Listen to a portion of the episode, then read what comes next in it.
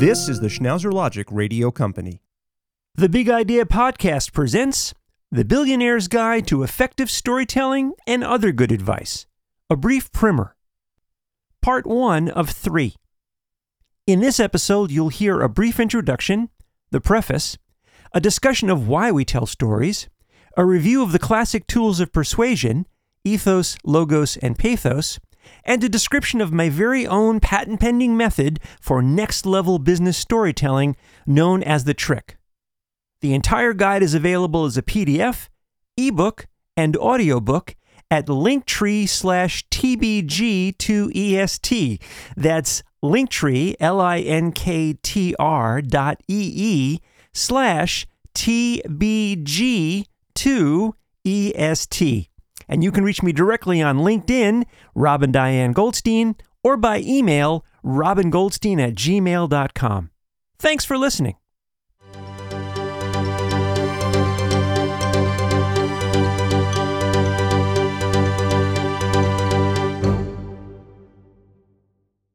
The Billionaire's Guide to Effective Storytelling and Other Good Advice. A brief primer by Robin Diane Goldstein, read by the author. Epigraph Never let the truth get in the way of a good story unless you can't think of anything better. Mark Twain. Maybe. A brief introduction. A search for the phrase storytelling plus business plus book on Amazon returns over 10,000 results, with the surprising revelation that customers who purchased a top rated volume also purchased a deluxe meat and cheese lovers gift tray from Hickory Farms.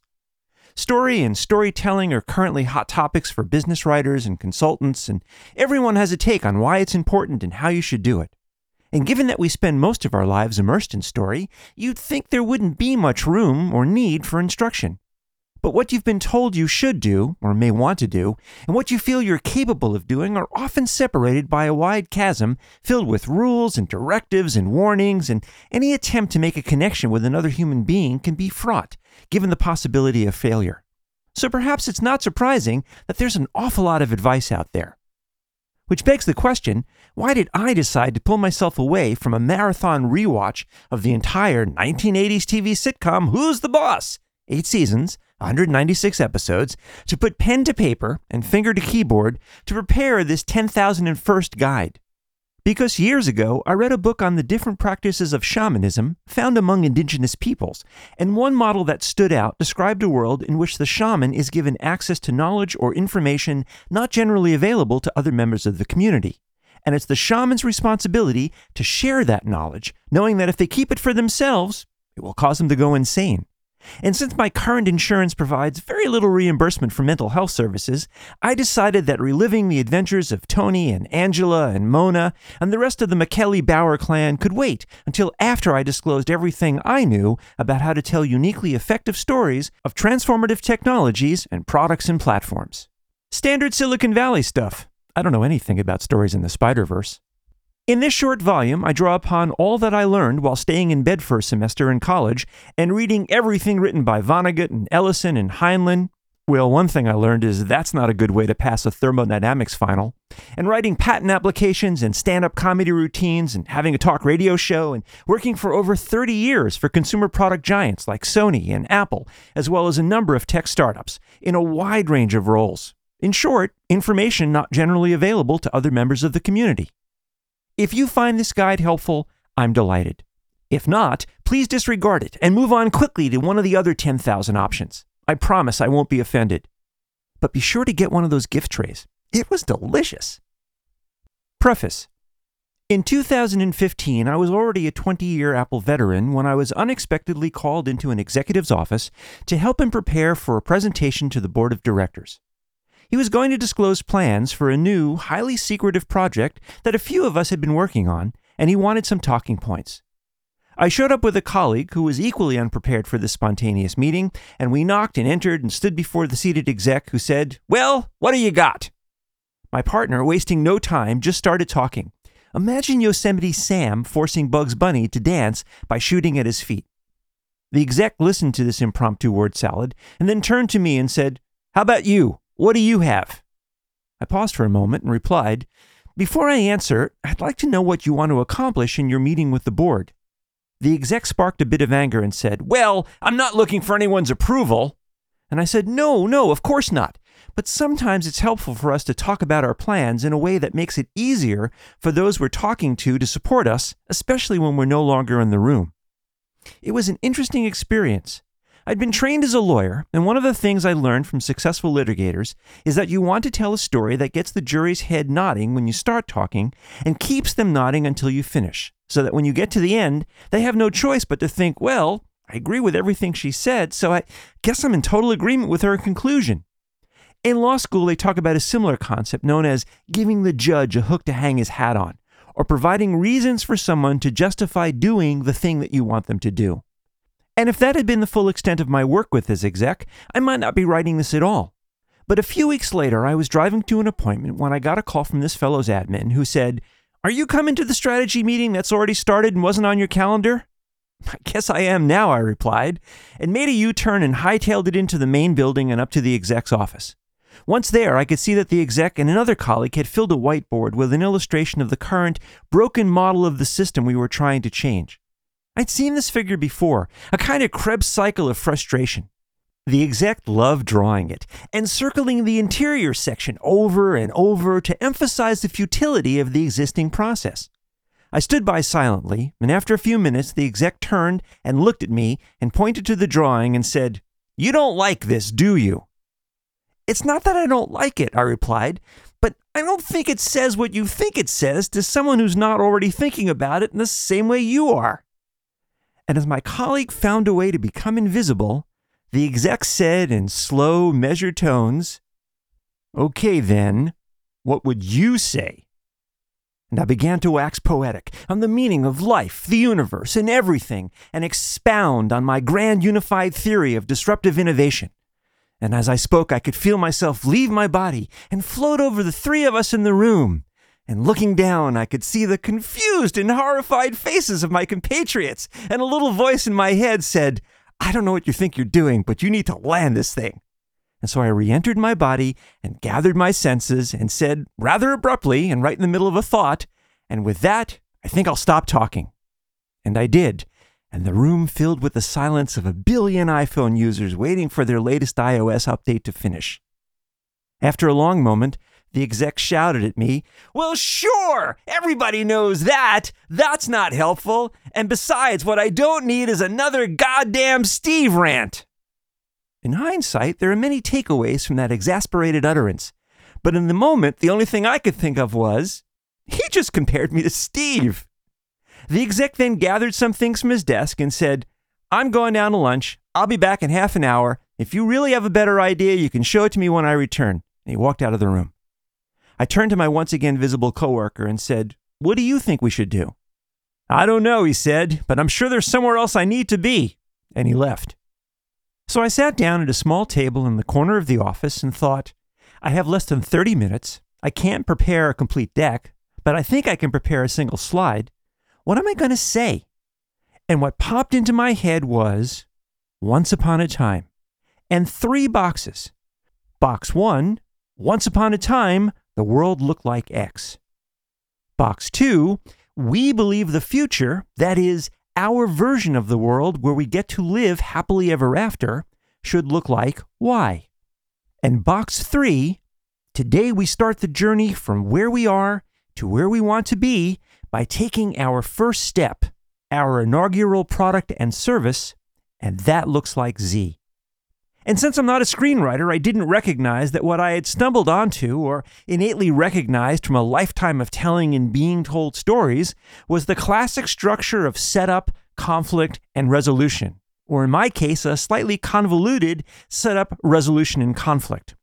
But I completed that single slide in my three boxes and printed out a copy just as the exec was returning. And as he sat down, I walked over and handed him my slide and said, Here's what I got. He stared at that sheet for a long moment, then looked up and gave me a big, warm smile and said, I like it. And then he reached into his drawer and pulled out a piece of paper that had that same circle of doom illustration he had drawn on the whiteboard and said, But I want you to prepare a slide that shows this instead. And I did, as perfectly as one could hope, with graphics and animation. And we displayed that slide during a dry run for the board, and he looked at it and he said, Nope. And we never showed that illustration again. At that moment, I decided my mission would be to help folks with great ideas learn how to tell their stories in a way that resonated with customers and investors and anyone else whose head they wanted to ensure was nodding up and down at the beginning, middle, and end of their story.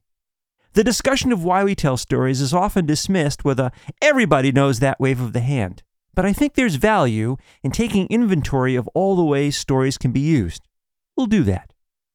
The discussion of how we tell stories is frequently presented as an unnecessarily complex set of steps and rules, but I think we can take what we already understand after an exposure to a lifetime of stories and leverage that knowledge to create engaging and effective narratives. We'll do that too. My goal is to help innovators tell their stories in a way that propels their company or product or service forward in a compelling manner. This work is one step toward allowing me to fulfill that version of my own happily ever after. Robin Diane Goldstein, August 21st, 2023, Los Gatos, California. Why? I like the question why. It contains the potential to understand all human behavior. It's simple and direct and deceptively powerful. And as anyone who's ever spent time with a toddler knows, it's infinitely recursive. The answer to every why can logically be followed with another why. Over and over, ad infinitum, turtles all the way down. But I hadn't given much thought to the why of story until I spent an afternoon with my friend Chrissy Farr. Chrissy is a journalist and an author and has been working on a book entitled Gripped, exploring how storytelling can be used to fuel success in the business world or mask epic failures. And as I sit here narrating this, her book has not yet been published. But whenever you hear this, be sure to check and see if it has. And if so, get it. I highly recommend Chrissy's work. She's a wonderful writer, insanely intelligent and hyper inquisitive. And while I suspect that there may be some broad overlap in our analysis of the power of story, neither of us is the first to tackle the topic. That honor goes to Aristotle and his book, Poetics. Anyway, Chrissy reached out to tell me she was writing her book and asked if I'd be up for a walk and talk around San Francisco to share my thoughts on one of the business world's greatest storytellers, Steve Jobs. As we talked, I reflected on recent experiences with some of my consulting clients, super bright folks who had developed compelling technologies and solutions, but were having a challenging time securing financial or commercial interest. And in each case, when we talked through their product or service, they had no problem describing the what or the how of their offering, but stumbled over the why, the so what, the who cares.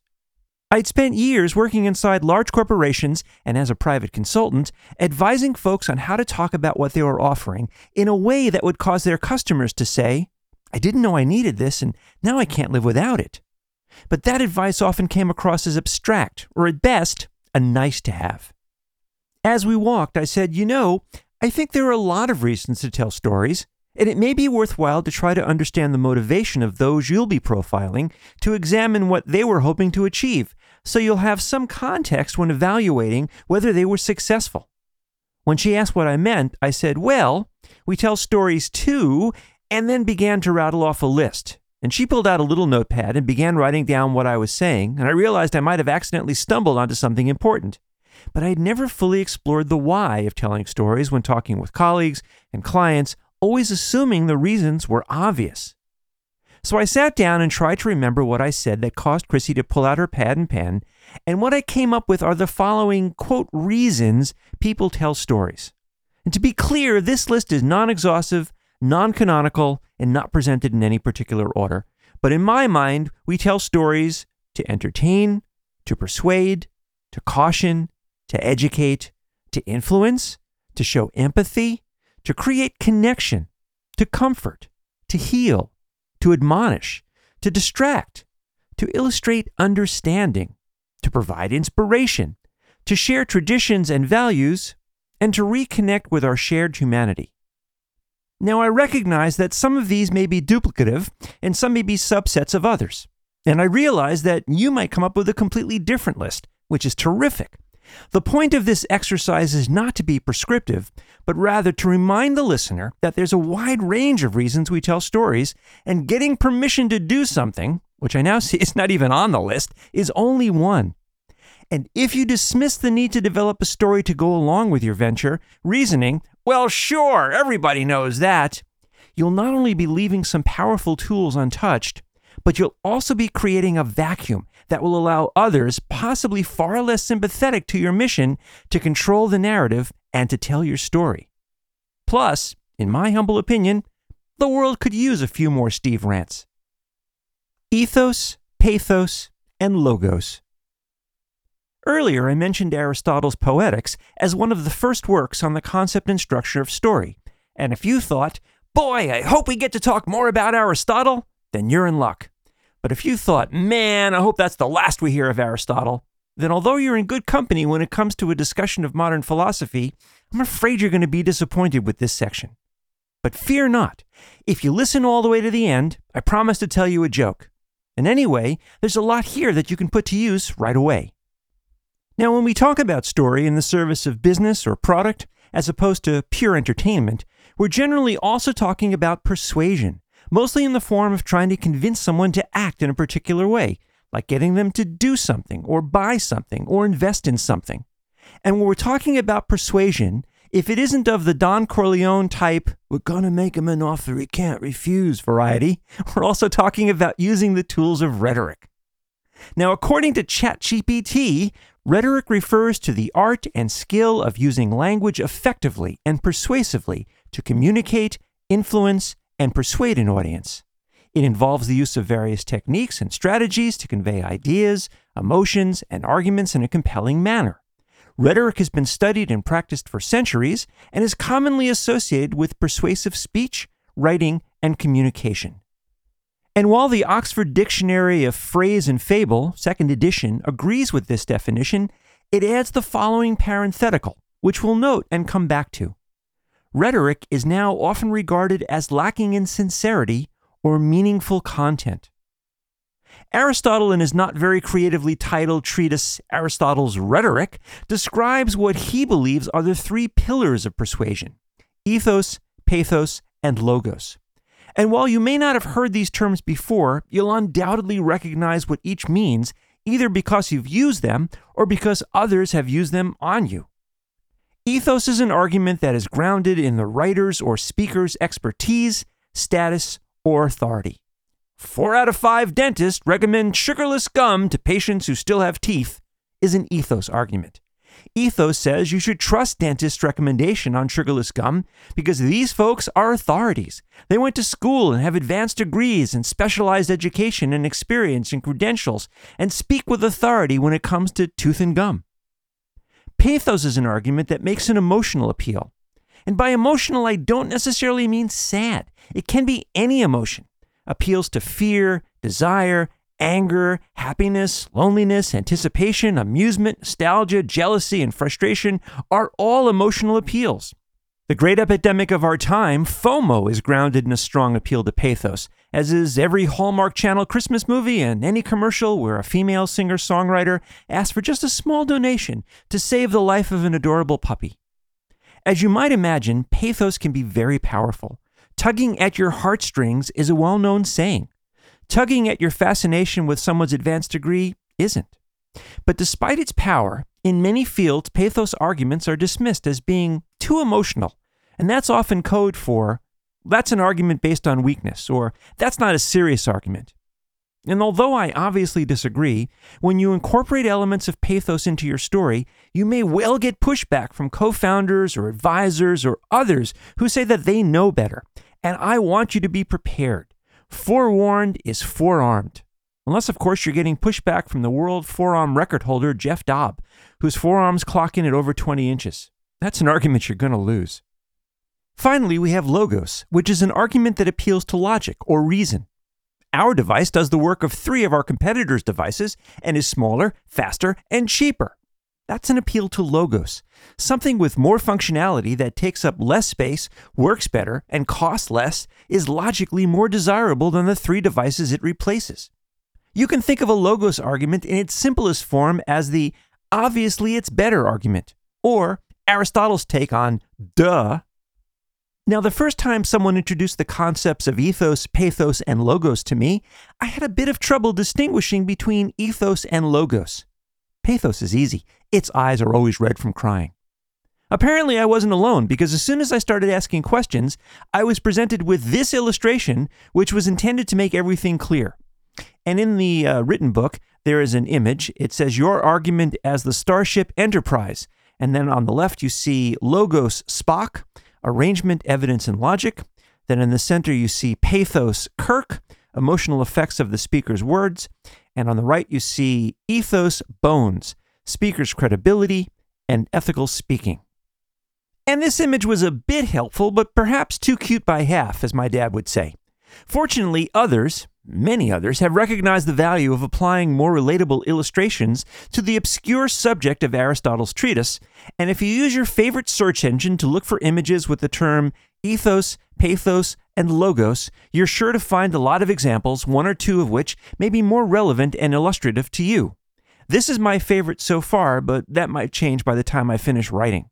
Now, there is a uh, cartoon strip here, and it's entitled Why I Didn't Do My Homework by Mr. Beale. And then the first strip says Ethos, and there's a teacher looking at a student and says, Why didn't you do your homework? And the student says, The Department of Education says that it's bad for my mental health. And then the second one says Pathos, and the teacher says, Why didn't you do your homework? And the student says, My goldfish died last Tuesday, and I am still in mourning. And then the third one says Logos, and the teacher says, Why didn't you do your homework? And the student says, The more time I spend doing homework, the less time I spend watching birds, so I don't have to do it. Nothing better than describing illustrations in an audiobook. Anyhow, if you think about it, despite the use of these three Greek words, the ideas of ethos, pathos, and logos aren't foreign, and they may even seem obvious. You should believe me because I'm an expert in the field. You've either heard that or said that or both. You should believe me because there's no other logical choice. It's just common sense.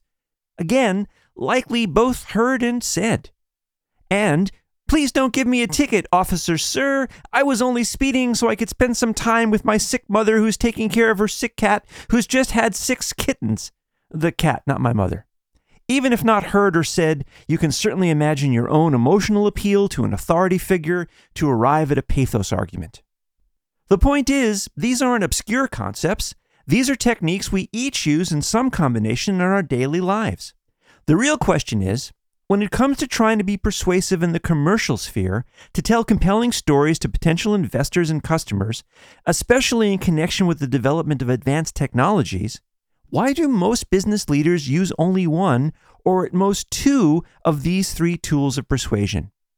As I thought about this section, I originally planned to make that last sentence a rhetorical question, no pun intended.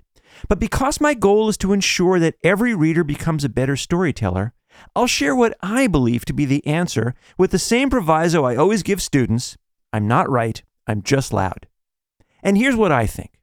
First, a lot of entrepreneurs are blinded by their own genius, high on their own supply, if you will. They've come up with something so amazing, so dazzling, so revolutionary that its value should be obvious QED. Clearly, there are many problems when this is your approach, arrogance just being the tip of the iceberg. Second, if you've been working on something complicated or hard for a long time, it's natural to want to show off and let others, especially your peers, know just how clever you are and what you've been able to accomplish. So it's not surprising there's a tendency to dive deep into the details, often beyond the point of utility, getting lost in the weeds and focusing on the what and how in service of the greatest nerd question of all time wouldn't it be cool? Without addressing the third leg of why, aka so what, who cares? Which are points best addressed by leveraging an argument based in pathos, because it makes your argument personal and connects your story to an individual rather than a broad amorphous group. Back when I was a late in life budding talk radio host, an instructor at broadcasting school warned us about the beginner's tendency to get behind a microphone and try to shout at the entire world. Greetings, everybody, she noted, is just about the most impersonal thing you can say. Rather, you should try to imagine yourself talking to a single listener, having a one on one conversation. And while this is good advice, it can be hard to implement given the abstract nature of trying to have a discussion with someone who isn't actually there. The plot of some very successful movies. The fact that it's hard and can feel awkward also means that it often doesn't get done at all. Plus, there's still the old school point of view that emotions and business don't mix. And you don't have to think too hard to come up with examples of where this isn't true, but appealing to the familiar or personal still makes many leaders uncomfortable. But A, it shouldn't, and B, it doesn't have to, and C, in the next section, we'll provide some tips on how you can add an element of pathos to your story without the need to find a therapist and work through your childhood trauma stemming from always getting the smallest piece of pie. Promise. And before we leave this section, a few final thoughts and the joke. Contrary to my point above, there's often a strong focus on pathos when innovating in the health and medical field. A lot of founders tell a personal story of illness, their own or a close family member or friend, as the impetus for their efforts. And that's great as far as it goes. But because medical challenges are truly unique and specific to the individual, if that's the only rhetorical tool used, a story can quickly lose impact when it becomes clear that the company may well feel its founder's pain, but hasn't shown that it understands the unique needs of each customer. Fortunately, this can be addressed in the crafting of your story as long as it's recognized and understood. Second, you may recall from a few paragraphs earlier that the Oxford Dictionary of Phrase and Fable, second edition, added a parenthetical to the definition of rhetoric, to wit, rhetoric is now often regarded as lacking in sincerity or meaningful content. That's because in many parts of our lives, we've become so inundated with false emotion and fraudulent self serving appeals that we're jaded when it comes to the slick messaging clearly intended to separate us from our hard earned money. But that doesn't mean that we should shy away from using all the tools of rhetoric. Instead, we must recognize that bad poetry filter on. In such a field of snow so cold, that's not pristine as was foretold but stomped on, icy, gray, and old, a chance for courage can unfold. And duty falls on us bestowed to tread where others might forebode. Experience and insight sowed will conquer that less traveled road. Bad poetry filter off, don't at me. And finally, as promised, a joke. A duck walks into a bar and says to the bartender, Hey, bartender, give me a beer, please. The bartender looks at the duck and says, Wait a minute, you're a duck. You don't have any money. If I give you a beer, how are you going to pay for it? And the duck says, Oh, that's not a problem. Just put it on my bill. Note to the editor please make sure we substitute a real joke before publication. The trick. In the preceding section, I went over the three cornerstones of rhetoric ethos, pathos, and logos and theoretically, that covers all the tools you'll ever need to craft a compelling story. But in my travels, I discovered that it was often challenging for the folks I worked with to imagine what might motivate others or to put themselves into someone else's shoes, especially at some point in the future. So I developed a technique called the trick to help unlock this kind of insight, and I began using it while interviewing candidates at Apple for a spot on the new super secret, not yet announced Apple Health team to see who might be focused only on cool engineering challenges and who could see beyond the technology to the experiences we hope to enable. I named this process the trick as a callback to the comedy magic of Penn and Teller, who would tell the audience how a trick was done before they did it but even after the audience saw it performed, they would still be amazed. My trick isn't six nights a week at the Rio Hotel and Casino astounding, but if you can master it, and you can, you'll be able to escape the shackles of poor storytelling better than Houdini. See how I managed to free myself from that tortured metaphor? Instructions for the budding magician. Think about the product or project you're working on, the thing you're excited about sharing with the world the thing that gets you out of bed every morning. Think about all you know about it, all the details, all the effort and money and time and technology that's gone into creating it. Think about what you've given up to get where you are. Be nostalgic and honest and completely immersed in your journey. Now pause, take a breath, and close your eyes. Yes, really close your eyes. And imagine a point in the future. It doesn't have to be 20 years from now, but Not tomorrow or next week or even next year. I'm talking about a point beyond budgets and schedules and tactical thinking and planning. And with your eyes still closed, see people using your product, benefiting from your service. People you don't know or haven't met, people who aren't family or investors. See these strangers who are embracing what you've done, what you've created, what you've made possible. What specifically are they doing? How are they living their lives? What have you enabled or unlocked for them? Have you made it possible for them to do something they thought impossible? Or made it easier or less expensive? Created new choices, removed barriers, improved their physical or emotional health, given them hope or joy or time, help them to make new connections, develop new skills or interests, revive old dreams. I want you to fully visualize this literal new world that you've helped bring to life. Make it three dimensional. Hear the sounds and smell the smells and feel the energy of human beings living with the benefit of what you've made possible. Spend some time here. Take it all in. Commit it to memory. Then pause. Take a breath. Smile. And open your eyes. Yes, the ones I told you to really close. If you've done this, or simply attempted to do it, even if you feel you haven't been fully successful, you've begun to unlock the secret to telling an especially powerful, impactful, and relatable version of your story. A story that excites you, further transformed into a story that allows others to see themselves in the world of your imagination, and then to begin to tell their own story, picking up where yours leaves off. This is the trick. And as you might imagine, it isn't really a trick at all. It's a foundational element of all the best stories, the stories we relate to.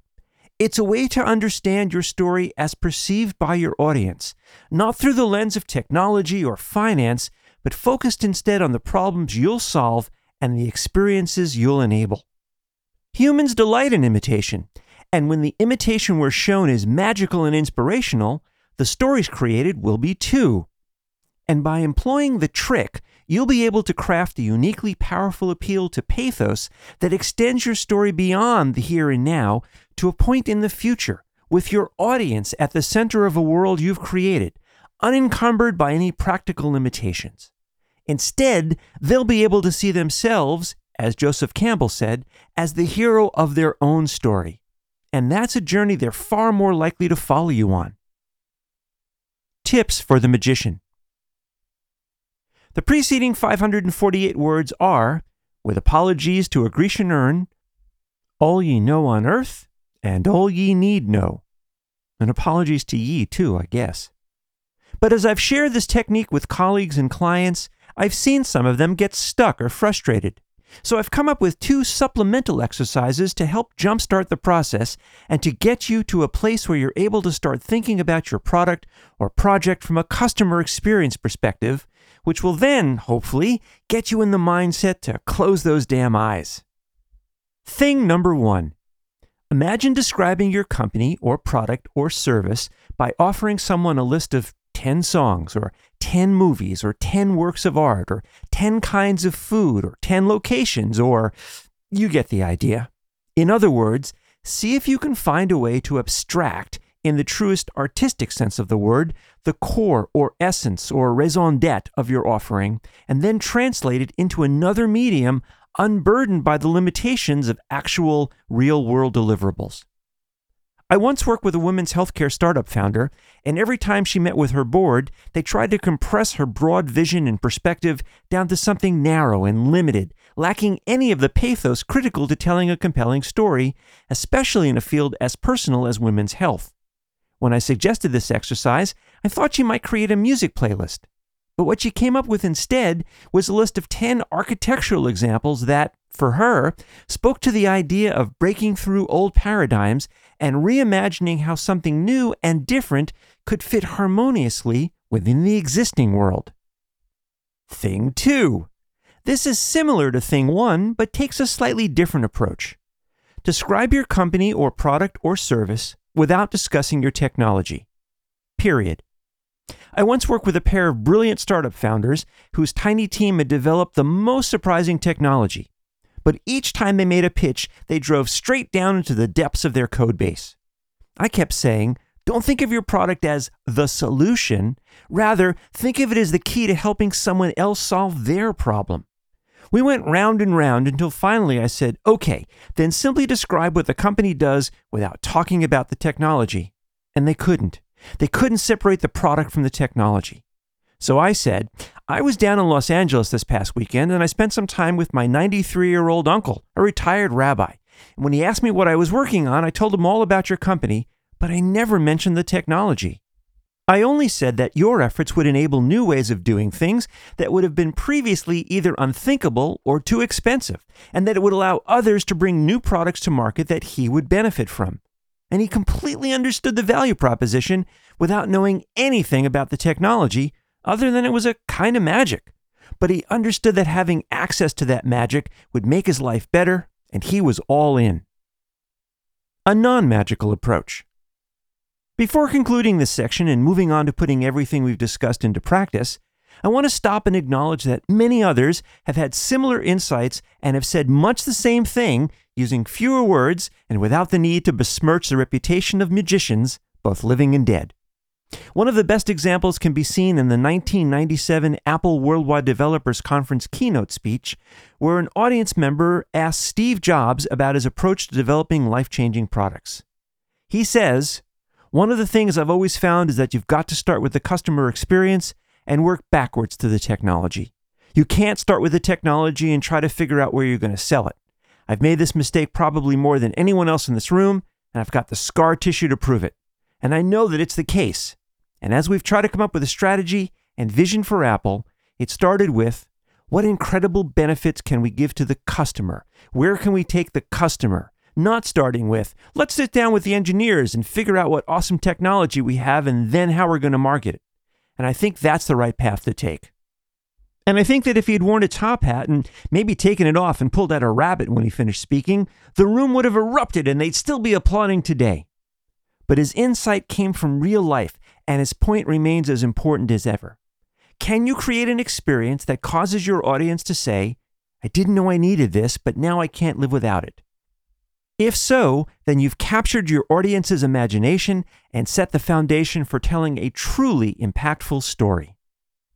Thanks for listening to part one of the Billionaire's Guide to Effective Storytelling and Other Good Advice, a brief primer, presented by the Big Idea Podcast. In part two, we'll take everything we've just learned and assemble it into a complete story.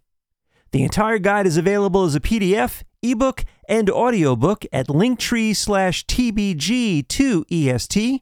That's L-I-N-K-T-R dot E-E slash TBG2EST, and you can reach me directly on LinkedIn, Robin Diane Goldstein, or by email, robingoldstein at gmail.com. Thanks for listening.